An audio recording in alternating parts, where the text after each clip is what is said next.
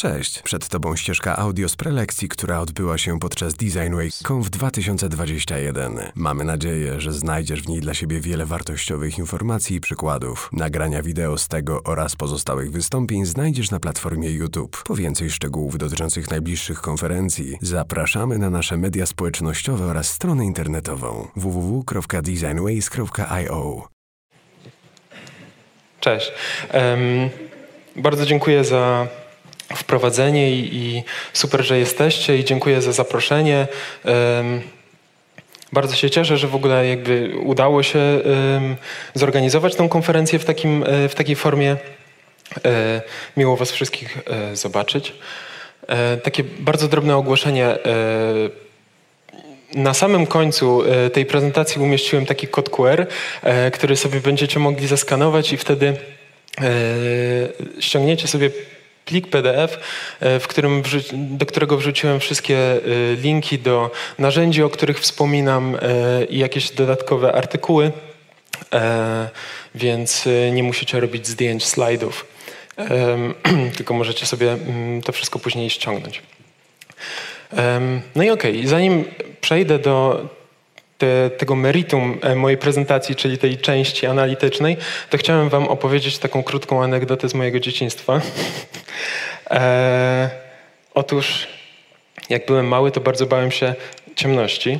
E, I podejrzewam, że jest to dość częsta e, przypadłość wśród dzieci. Ale ja jakby panicznie się bałem tej ciemności, bałem się wchodzić do, do ciemnych pomieszczeń, zaglądać pod łóżka i tak dalej. Więc opracowałem sobie metodę radzenia sobie z, z, e, z tym strachem i nazwałem ją szumnie e, metodą śluz świetlnych. E, I ona polegała na tym, że kiedy na przykład chciałem wejść, e, przejść do kuchni i się napić czegoś, to zapalałem sobie, sorry, tak, zapalałem sobie mm, światło w swoim pokoju. I wtedy e, po uchyleniu drzwi e, światło oświetlało tylko część przedpokoju, dzięki czemu mogłem e, zapalić światło w łazience, w której e, mieliśmy takie duże przeszklone drzwi i, i, ta część przedpokoju była już wtedy wystarczająco oświetlona, żeby móc szybko przebiec do kuchni i tam zapalić światło i e, na przykład napić się wody. No i wtedy e, ta śluza świetlna już była otwarta, więc e, powrót był łatwiejszy. E, jedyne co to trzeba było zostawić za sobą e, ciemną kuchnię, e, więc robiłem to wszystko w biegu, gasiłem kuchnię i przebiegałem do swojego pokoju. I kiedy jakby przypomniałem sobie o tym, mm, to zdałem sobie sprawę, że ja tak naprawdę nie bałem się do końca ciemności samej w sobie, tylko bałem się tego, co co w niej jest i co się w niej kryło. I, i um, tych wszystkich potworów, które, się, które sobie wyobrażałem, że tam siedzą. Gdzieś tam pod łóżkiem albo e, w ciemnych pokojach. Um, i opowiadam Wam o tym, bo wydaje mi się, że to jest całkiem niezła metafora, tak przynajmniej w moim odczuciu, bo y, zdałem sobie sprawę, że jeśli mielibyśmy ją zaaplikować do naszej branży, to tymi tymi dziećmi, które się boją ciemności, mogliby być nasi użytkownicy. E, no a wszyscy, jak tutaj siedzimy, jesteśmy tymi potworami, e, które po prostu podglądają użytkowników i, e, i inwigilują w jakiś tam stopniu. No i pewnie byśmy tak siedzieli w tych ciemnościach i obrastali futrem, gdyby nie snop światła, jakim jest rozporządzenie o ochronie danych osobowych. Ja jestem wielkim fanem RODO. Ono zaczęło obowiązywać w 2018 roku, więc to jest relatywnie nowa rzecz. Tak mi się wydaje przynajmniej. No i RODO, jak pewnie wiecie, z prezentacji w waszych firmach i wszystkich szkoleń RODO wprowadziło wiele zmian i jakby unormowało trochę kwestie prywatności i zarządzania danymi. I ja sobie wypisałem tutaj te takie najistotniejsze też dla mnie rzeczy. No, przede wszystkim to jest ten łatwy dostęp do danych, czyli RODO rzeczywiście wymaga od wszystkich branż i od, w sensie od wszystkich marek i, i, i produktów cyfrowych, żeby udostępniać w łatwy, przejrzysty sposób te dane. E, więc to, to była rzecz, która wymusiła na, mm, na, na firmach mm, często zmiany umów, e, przeprojektowywanie interfejsów itd. Tak itd. Tak właśnie, żeby, żeby ten dostęp był łatwy i, i, i nawet dla osób nietechnicznych. E, nowe prawo do przenoszenia danych e, to jest to, e, jakby tutaj to, jest kwestia przenoszenia właśnie danych i, i pomiędzy podmiotami i, i, tego, w jaki sposób te dane będą przekazywane. Kolejnym takim mm, jasnym punktem e, tego rozporządzenia jest to prawo do bycia zapomnianym. Ono było szeroko e, komentowane. Mm, no w skrócie sprowadza się do tego, że możemy zażądać e, usunięcia wszystkich naszych danych, wszystkich danych związanych z naszą osobą, naszym kontem. Często to, to, się wiąże z tym, że e, jest to technicznie niemożliwe, no bo niektóre dane e, są powiązane, jakby są wymagane przy rejestracji i, i, i to by się wiązało po prostu z zaprzestaniem e, korzystania z danej usługi czy produktu. No, prawo do, do bycia niezwłocznie poinformowanym e, w razie ataku to jest w zasadzie, to nie, nie wymaga y, wyjaśnienia.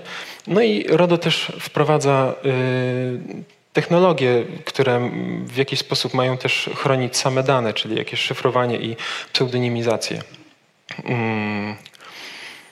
No i korzystając z tych wszystkich praw, E, mamy e, możliwość e, wglądu w te, te wszystkie dane, które gromadzą o nas firmy. No i korzystając z tego, mm, zwróciłem się do Spotify. To jest mm, ekran mm, konta online, na którym możecie sobie ściągnąć te dane. No i ja tak zrobiłem. I ku mojemu zdziwieniu y, dostałem jakąś bardzo śmieszną paczkę. Y, mm, wydaje mi się, że z jakichś dwóch miesięcy, y, mimo że jestem użytkownikiem od 2016 roku, w jakiś taki bardzo chaotyczny mm, sposób zebranych plików. No i jakby wydało mi się to dość dziwne, że, że tych danych jest tak mało, więc napisałem e, pokaźnego maila do nich, gdzie powołuję się, napiję się tylko wody, gdzie wymieniam wszystkie paragrafy i po krótkiej wymianie po prostu maili z supportem, e, bo okazało się, że jest to super jakieś skomplikowane, żeby wyciągnąć te dane, e, w końcu dostałem tą paczkę. No i teraz przechodzimy do meritum, czyli możemy się... Zas- z, pokażę wam, jak to robią potwory ze Spotify właśnie. Um, I w tej paczce było jakieś 40 plików e, JSONów. Jeśli nie wiecie, co to jest, to są takie e, bardzo niewielkie pliki tekstowe, bez żadnego w zasadzie formatowania, na których pracują bazy danych. No jakby istotą tych plików jest to, że mają ważyć mało. E, I cała ta paczka e, zajmowała 44 megabajty, więc całkiem sporo. E, no i po sparsowaniu, to jest taki proces przepuszczenia tych plików przez taki analizator składniowy, wyszło mi ponad 1 616 tysięcy linii kodu do przeanalizowania.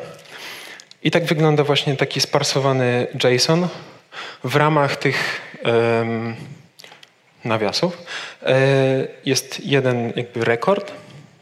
Te zielone e, elementy to są składniki chyba, tak to się nazywa, a czerwone to są dane. No i jakby niekiedy, nie, czasem jest tak, że to są takie zero-jedynkowe rzeczy, e, więc macie prawda fałsz, albo y, takie, y, dostajemy rzeczywiście dane typu IP i, i datę na przykład.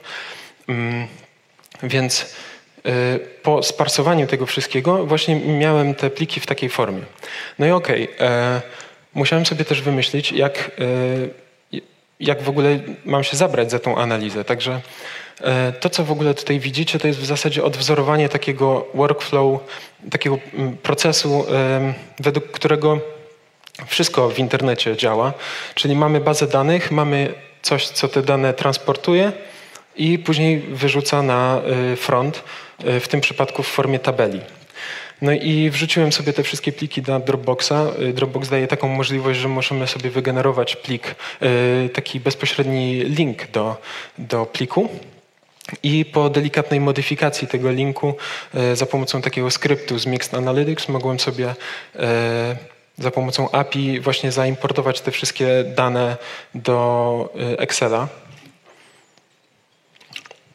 Więc bardzo sexy. I, i e,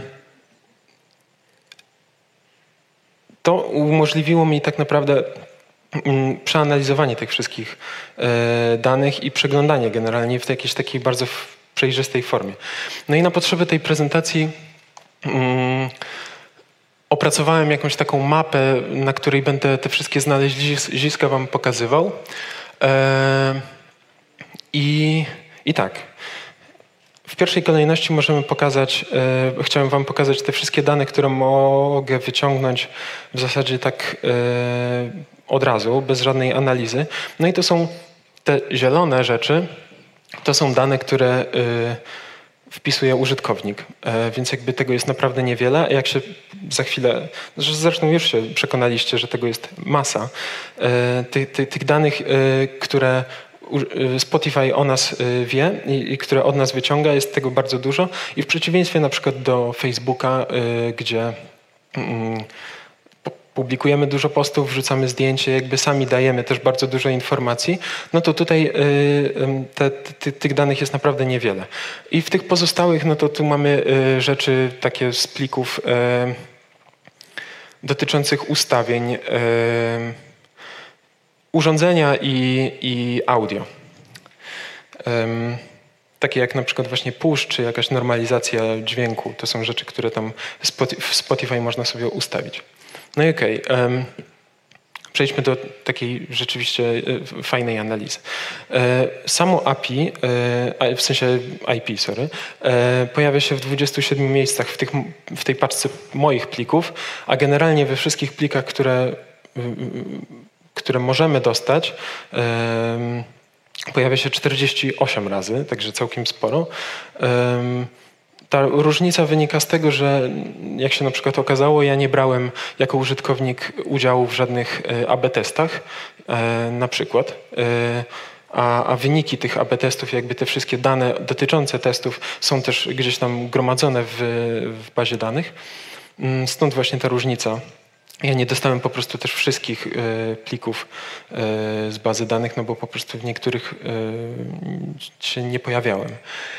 Mm, no i okej, okay. wyciągnąłem sobie te, to IP i przeanalizowałem wszystkie adresy, które się e, pojawiają. E, pod względem tych, które się pojawiają najczęściej. No i podzieliłem je na Wi-Fi i sieć komórkową, no bo w łatwy sposób można do tego dojść. Jest tam taki oddzielny plik, który pokazuje nam, ile danych z danego źródła ściągnęliśmy jako użytkownik. No i opracowałem, jakby wyszło mi mniej więcej 10 takich unikatowych, najczęściej pojawiających się e, adresów IP po Wi-Fi i 5 e, takich e, sieci komórkowej. No i myślałem, że na tym etapie skończę, ale bo, bo jakby te IP są zapisane w takiej formie, ale okazuje się, że wystarczy podstawić jakąkolwiek y, cyfrę pod tego xa i mamy y, za pomocą jakiejś pierwszej, lepszej wyszukiwarki dostęp do lokalizacji i y, dostawcy internetu. I wystarczyło tylko gdzieś tam dalej poszperać i się okazało, że te cztery adresy to są adresy VPN-a. I użytkownik, którego dane y, analizujemy, bardzo możliwe, że nigdy nie był w Malmo, bo po prostu przepuszcza ten, przepuszcza połączenie internetowe przez VPN-a. Więc jakby po, powtórzyłem to samo dla sieci komórkowej, no i, i możemy sobie tutaj wpisać te wszystkie miasta, które się pojawiły. Tutaj wpisałem tych naszych dostawców internetu. I dopisałem też w schematach, e, czyli jakichś takich właśnie e, powtarzalnych, e, takich, takich schematach użycia, wpisałem, że użytkownik korzysta z VPN-a, bo mm, no coś nam to mówi. Jakby nie mówi nam bezpośrednio czegoś o użytkowniku, no ale nie wszyscy używają VPN-ów, więc jakby to w jakiś tam sposób go też opisuje. No i okej. Okay. Kolejnym ciekawym plikiem e, był plik e, dotyczący akcesorii zewnętrznych. E, okazuje się, że Spotify również takie dane zapisuje. I te czerwone elementy były w sumie najbardziej najciekawsze.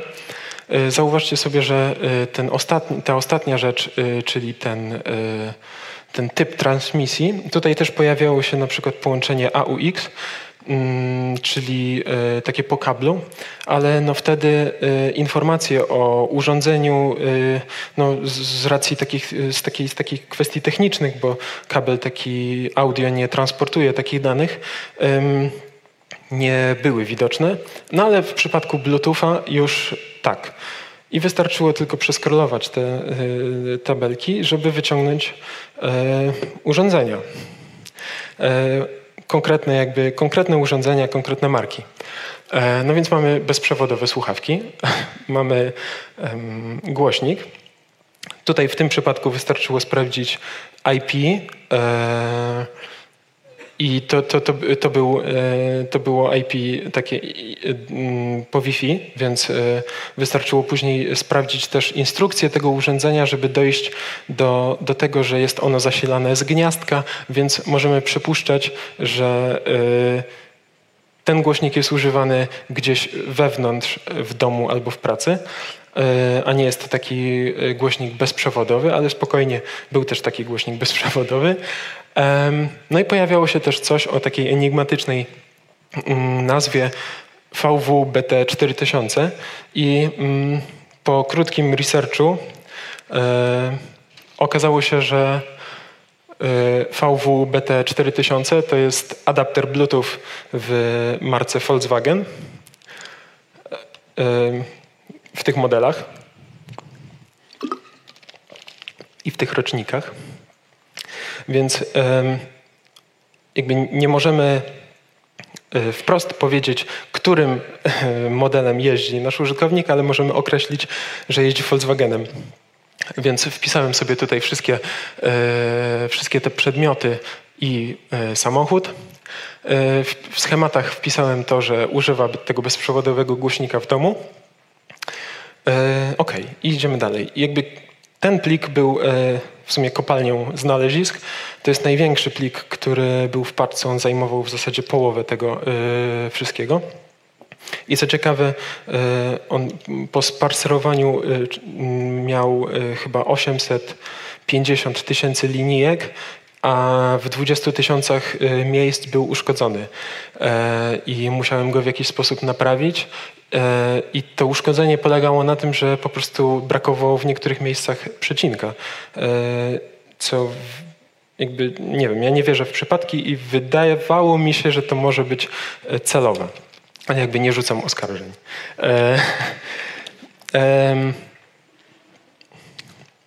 OK, i tutaj skupiłem się na tych czterech rzeczach, bo takie rzeczy jak właśnie na przykład artysta czy album mnie nie interesowały, aczkolwiek pewnie można byłoby to też e, pod, pod względem na przykład gatunków um,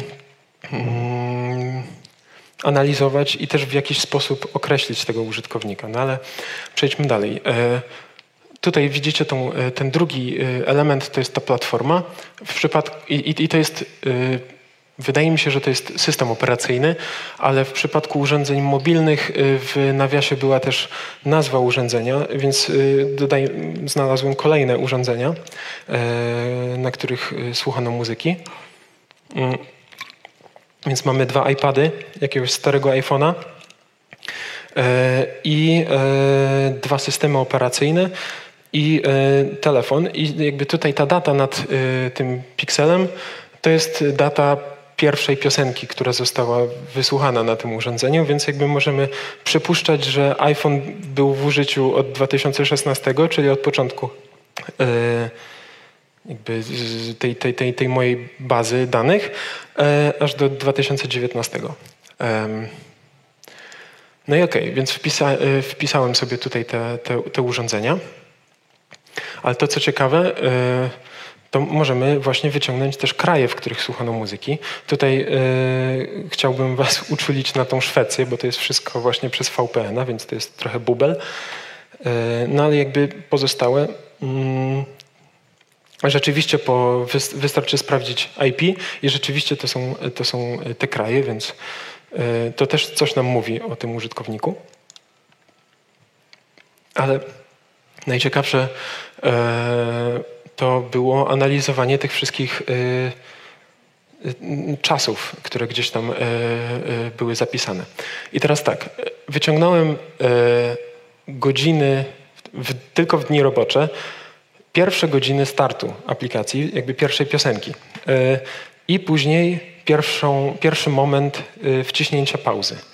Zaokrągliłem sobie te, te czasy i wyszło mi, że e, start jest średnio o 7.46, a pauza o 8.04, co daje nam średni czas słuchania 18 minut i 2 sekundy. Mm, I kiedy dodamy do tego jeszcze adresy IP, to możemy wysnu, wysnuć, że y, to, często, to IP się dość często zmienia, że w zdecydowanej większości y, ta muzyka była słuchana przez słuchawki. Możemy to sprawdzić w tych wszystkich plikach, o których wspominałem wcześniej. Y, możemy wykluczyć auto, bo, bo to też jest zapisane. Więc jakby możemy to wpisać w te nasze schematy. I to, że lubi podróżować, to, jest to, to są te kraje. I, i więc jakby mam nadzieję, że widzicie, że jakby podczas analizy e, można i takiej kreatywnej analizy rzeczywiście można bardzo dużo informacji powiedzieć o tym użytkowniku. Ale dobra, e, szedłem dalej e, i, i szukałem jakichś kolejnych schematów i analizując też te dwa jakby składniki. No i w tygodniu nasz użytkownik jeździ autem po południu, e, ale w weekendy e, jeździ przed południem. E, w weekendy nie używa słuchawek, to też możemy wyciągnąć, też analizując jakby daty. No i jeśli słucha, to, to słucha przez głośnik, albo nie słucha w ogóle. Mm. Więc dopiszmy to sobie. I na sam koniec zostawiłem sobie coś, żeby wam pokazać, e, że jakby wyciągając też te dane i zderzając je z innymi rzeczami, z, z takim innym źródłem e, informacji, możemy też jakby dojść do ciekawych wniosków. E, pamiętacie, tam był taki składnik platforma, tam były wersje systemu operacyjnego, więc wyciągnąłem wszystkie wersje iOS-a, E, które zostały zarejestrowane w bazie. E, ta środkowa kolumna to są daty premiery e, danej wersji przez Apple, a to są pierwsze daty, które zostały zarejestrowane w bazie Spotify. I kiedy obliczyłem sobie dni pomiędzy datą premiery a tą datą zarejestrowaną w bazie, E, i je sobie zaokrągliłem. Wyszło mi, że użytkownik robił update iOS-a średnio co e, po 12 dniach od premiery. Jakby bezpośrednio nam znów nic nie mówi, e, ale możemy w jakiś sposób mm, tego użytkownika gdzieś umieścić, bo na przykład moja dziewczyna nie robi w ogóle update'ów systemu i jakby no więc jakby tak dopiszmy sobie to na sam koniec i zróbmy podsumowanie. Mm. I chciałbym w tym miejscu Wam, e, jakby, żeby, żeby to wybrzmiało, że mm, ja, kiedy dostałem te wszystkie, tą paczkę danych, byłem mega zdziwiony, bo to też pokazała ta analiza, że mm, no, ta usługa jest zbudowana trochę na na wyciąganiu po prostu tych, tych danych, e, jakby wszystkiego, co da się wyciągnąć. E, ja nie jestem programistą i nie wiem, jak się takie rzeczy robi, ale spodziewam się, żeby, e, że jakby jest to dość, że to jest takie gmeranie naprawdę głęboko, gdzieś w jakichś ustawieniach mm, urządzenia i, i wydaje mi się, że no, znaczy nie, że wydaje mi się, ja to wiem, to nie jest spoko po prostu. E, no i przechodzimy po prostu do chyba przedostatniej części e, takich e, rozważań generalnie o prywatności. Czym jest prywatność i dlaczego prywatność użytkowników i jakby ochrona ich danych jest dla mnie istotna. Dałem tutaj przykład, cytat z Snowdena. Mm, to jest jego ostatnia książka. Wydaje mi się, że on całkiem nieźle podsumowuje też taką optykę moją. E, na temat prywatności. No i on pisze, że ostatecznie powiedzenie, że nie zależy ci na prywatności, ponieważ nie masz nic do powiedzenia, nie różni się od stwierdzenia, że nie zależy ci na wolności słowa, ponieważ nie masz nic do powiedzenia. Mm, e, i, I, jakby nie chcę być osobą, która bije na alarm, i, i, i, bo wszyscy doskonale znamy te um, nagłówki i mamy doskonale świadomość, jak sprawy się mają, ale ja bym chciał, żeby, żebyśmy przestali kłaść odpowiedzialność na użytkownikach i dawali im poradniki, jak się odciąć od Google'a, jak y, przestać używać Facebooka i tak dalej, e, bo w gruncie rzeczy Wszyscy jesteśmy tutaj e, projektantami i e, to my tak naprawdę tworzymy ten e, cyfrowy świat i to od nas zależy, jak on będzie wyglądał. To brzmi bardzo górnolotnie, ale chciałbym, żebyście jakby, żeby to, co z, mielibyście wyciągnąć z tej prezentacji, to to, że żebyśmy może właśnie przestali podchodzić do, do danych jako do czegoś, co jest tak bardzo łatwo dostępne. Mm, żebyśmy się trochę może natrudzili przy, przy, przy tym, mm, żebyśmy też aż tak nie naruszali tej prywatności. Mm. No więc jak to robić y, i jak może właśnie przestać jakoś y, być, być tym potworem. Ja wypisałem sobie, skupiam się na takich rzeczach, których podejrzewam, że używamy w pracy, czyli jakiś Analytics, Hotjar i, i jakieś trackery, bo wydaje mi się, że to, to, jest, to się pojawia często w naszej pracy i często wykorzystujemy właśnie te, te, te dane. Um, I często też y, na przykład podpinamy coś, a nóż może się coś uzbiera, a nóż może y, właśnie Mm, robimy to tak na wszelki wypadek, e, że może coś będzie e, ciekawego e, i jakby mm, trochę zarzucamy taką ogromną sieć, licząc, że złapiemy po prostu pojedyncze ryby. No więc ja sobie wypisałem tutaj dwa przykłady. Mm, to są głównie alternatywy dla Analyticsa, ale jak sobie poszperacie, to tego jest coraz więcej. To też jest dobry sygnał. Ja osobiście polecam właśnie na przykład Fathom. E, jest bardziej etyczny niż Analytics e, i jakby dzięki temu też e, mm, no, przykładacie rękę do tworzenia tych takich czarnych plam w internecie, do których mm, Google nie ma dostępu. Ale to co ciekawe, na przykład to ich skrypt jest dużo szybszy niż Analyticsa, e, więc jeśli zależy Wam na SEO, e, to może powinniście rozważyć użycie e, mm, tego softu. Jak wejdziecie sobie na stronę, oni mają takie całkiem fajne demo, przez które możecie sobie przeklikać i oni zbierają dane, nie wymagają baneru o cookies, to też jest ciekawe, bo nie zostawiają żadnych. Te wszystkie dane są Mm, anonimowe. Macie podstawowe metryki na temat ruchu, na temat źródeł, ale, macie tylko to, co jest niezbędne do rzeczywiście takiej anality, analityki internetowej. Yy. Kolejnym przykładem jest Matomo. Yy, działa bardzo podobnie y, z tą różnicą, że jest open source'owe i możecie też y, przetrzymywać te dane na swoim serwerze, więc jeśli Wam też na tym zależy, możecie być jedyną osobą, jedynym podmiotem, który ma dostęp do tych danych. E, więc to też jest, to też może być coś, co e, jakby możecie sobie wdrożyć w waszych produktach. Mm. Ja spodziewam się, że e, często no, to jest też problem, z którym ja się borykam, mm, bo klienci, którzy, z którymi na przykład współpracujemy, już mają jakieś środowisko analityczne i e, no jakby jest, wyobrażam sobie, że jest to dość ciężka decyzja, żeby zrezygnować z czegoś, co już działa, na y, coś niesprawdzonego, e, co robi w zasadzie to samo.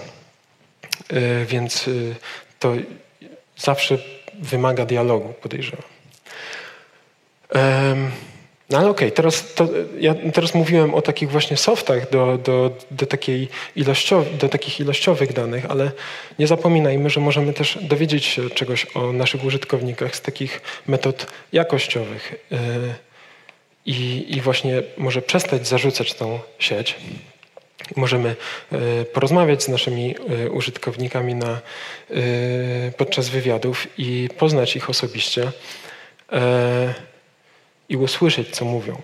Możemy zrobić testy i zobaczyć, e, jak coś robią i spytać dlaczego. I możemy też na przykład zrobić ankiety i e, jakieś takie e, hipotezy, które gdzieś tam mamy z researchu, zweryfikować na większą skalę. Możemy też szukać tych schematów, które gdzieś tam Wam pokazywałem wcześniej w tej części analitycznej, mm, obserwując po prostu tych użytkowników. I jasne, że no, jakościówka y, jest przede wszystkim y, czasochłonna, jakby kosztuje y, i jest trudniejsza niż, niż takie po prostu zbieranie danych tak trochę na pałkę, ale może to jest coś, co moglibyśmy wszyscy zacząć robić może trochę częściej. No i jakby, żeby właśnie odejść od zarzucania takiej sieci yy, i, liczenia na to, że a nuż się coś w, niej, yy, w nią złapie i poszukać takich yy, bardziej precyzyjnych metod, doraźnych, dzięki którym może nie będziemy aż tak bardzo właśnie naruszać tego e, środowiska e, użytkowników i nie wiem, może będziemy po prostu trochę mniej krwiożerczymi potworami. To tyle. Dziękuję bardzo. To jest ten, ten kod.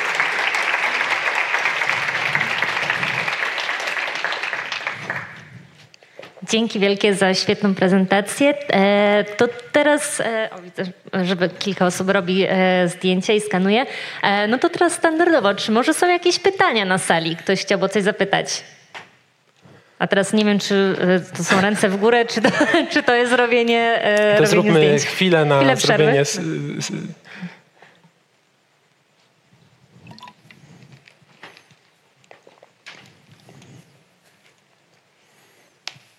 Jak coś, to zapraszam po prezentacji. E, osobiście możecie sobie zeskanować u mnie na komputerze.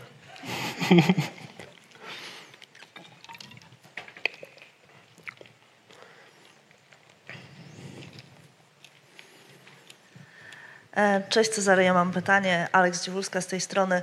Czy w czasie swojej analizy e, miałeś okazję wziąć poprawkę na zmiany albo zwróciłeś na to uwagę, jakie zmiany wystąpiły w czasie pandemii w Twoich nawykach korzystania ze Spotify'a? Nie, nie, bo ja te dane wyciągnąłem jakoś chyba na początku marca e, i z zeszłego roku. Także w zasadzie no, wszystkie te dane, y, jakby, no to jest, t, t, no, nie, nie pisałem raz jeszcze, żeby mi e, zaktualizowali te dane, więc niestety nie, a to by było ciekawe, to na pewno. I trochę by zaburzyło mi te wyniki, więc y, może to dlatego nie zrobiłem tego. Właśnie do tego pytam. Dzięki bardzo. E, I dzięki za prezentację. Myślę, że wielu badaczy jakościowych, którzy są z nami na tej sali, e, bardzo pozytywnie się odniosło do tego, co powiedziałeś na końcu. Super. Dzięki.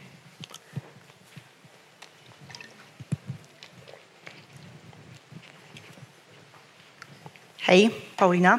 Cześć. Mam pytanie, bo nie wiem, czy dobrze zrozumiałam. Yy, W ramach tej, tego ograniczania właśnie zbierania ilościówki sugeruję, żeby zaczynać od jakościówki, czyli właśnie wywiady na przykład, yy, a dopiero potem poszerzać jakby yy, przez dane ilościowe. I właśnie tutaj mam pytanie, bo jeśli ja to dobrze zrozumiałam, to czy my wtedy właśnie nie, sami nie zamykamy sobie e, tej furtki Mhm. na właśnie rzetelność badań, bo ograniczamy wtedy tylko do tego, mamy Nie, to jest, y- z jakościówki. Sorry. E, To jest dobre pytanie, ale nie, nie. Może ja po prostu jakoś nieskładnie y, to powiedziałem. Em, Wydaje mi się, że jeśli y, w takim idealnym scenariuszu, jeśli byśmy korzystali z któregoś z tych e, softów, e, o których wspomniałem i zbierali tą ilościówkę, ale właśnie jakby tylko to, co jest w sumie istotne dla, dla analizy, a nie na przykład wersję y, Flasha zainstalowaną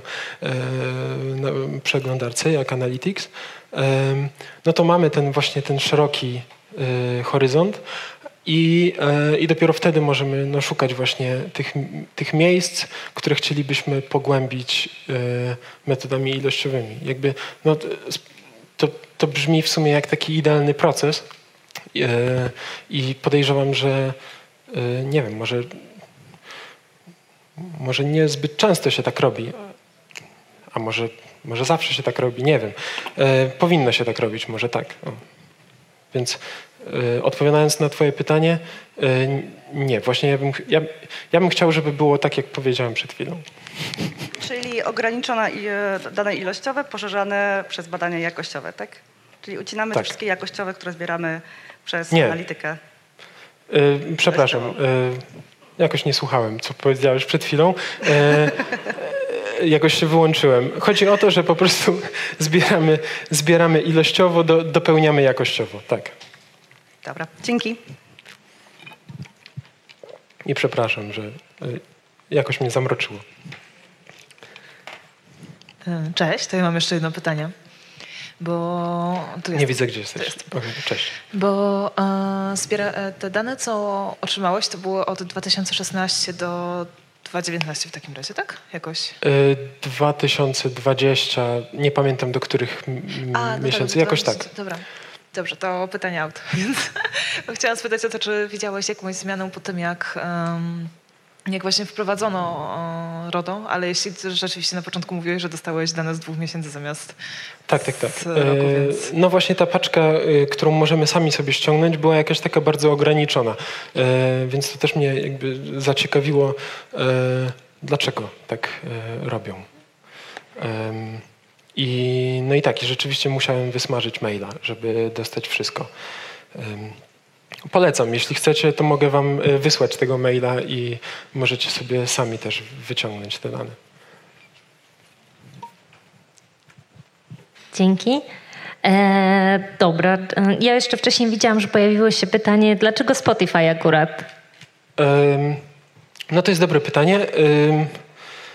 Ja po prostu byłem, e, ja sobie sprawdzałem, e, kiedy, kiedy wyszło to RODO i, i kiedy zacząłem jakoś się interesować właśnie taką kwestią prywatności, zacząłem sobie po prostu sprawdzać wszystkie, e, wszystkie, mm, wszystkie produkty i, i, i też analizować ten proces, e, bo myślę, że to jest cenne dla projektantów, żeby zobaczyć jak, e, jak przeprowadza się ten proces, jak na przykład prezen- e, jak prezentowane są te dane, bo to bardzo często są ogromne ilości informacji, e, więc e, a one muszą być, to też jest wymóg RODO, muszą być przedstawione e, w taki bardzo jasny sposób również dla osób nietechnicznych.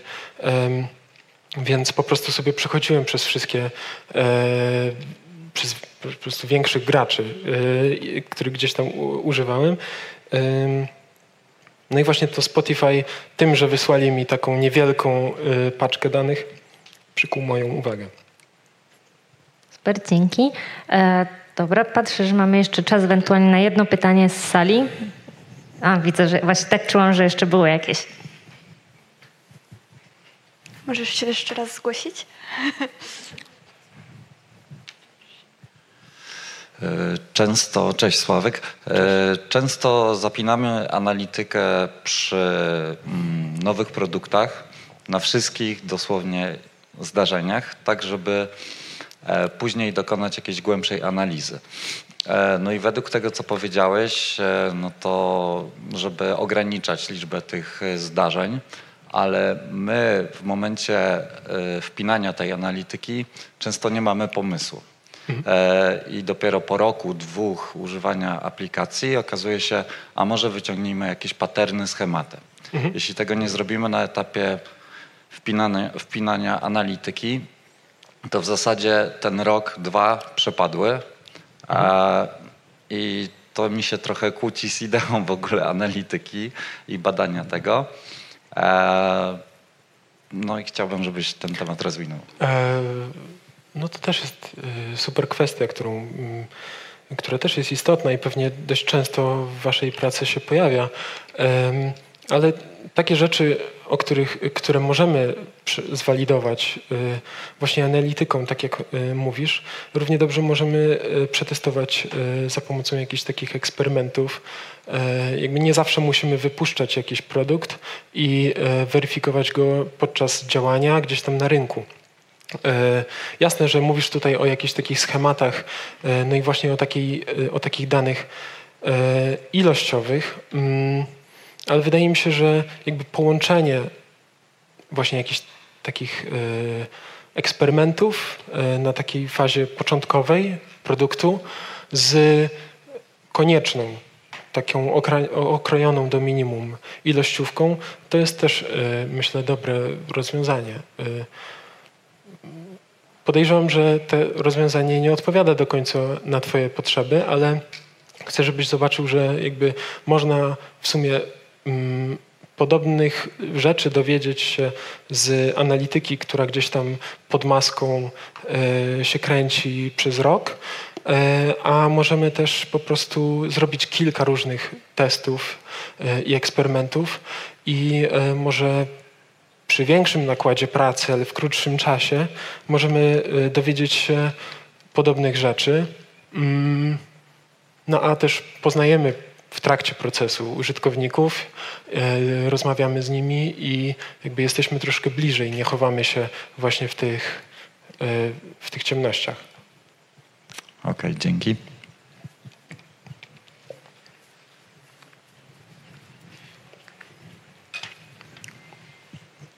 Idealnie w czasie, e, więc e, ja to jest w ogóle ciekawa e, dyskusji, która mogłaby się tutaj wywiązać między właśnie Cezarym i o tym temacie, o którym wspominałeś wczoraj, też temat danych i analizy i tego jakby czy robić, co warto robić, etyczności poruszał też Bartek Jagniątkowski na swoim, na swoim wystąpieniu. Wiem, że Wojtek Kutyła również ma, jest bardzo wrażliwy, jeśli chodzi o, o, o te tematy i też właśnie podobne rozwiązanie bardzo często, zrobił chyba kiedyś listę nawet podobnych e, aplikacji, które warto używać, bo są dużo bardziej etyczne niż, niż giganci.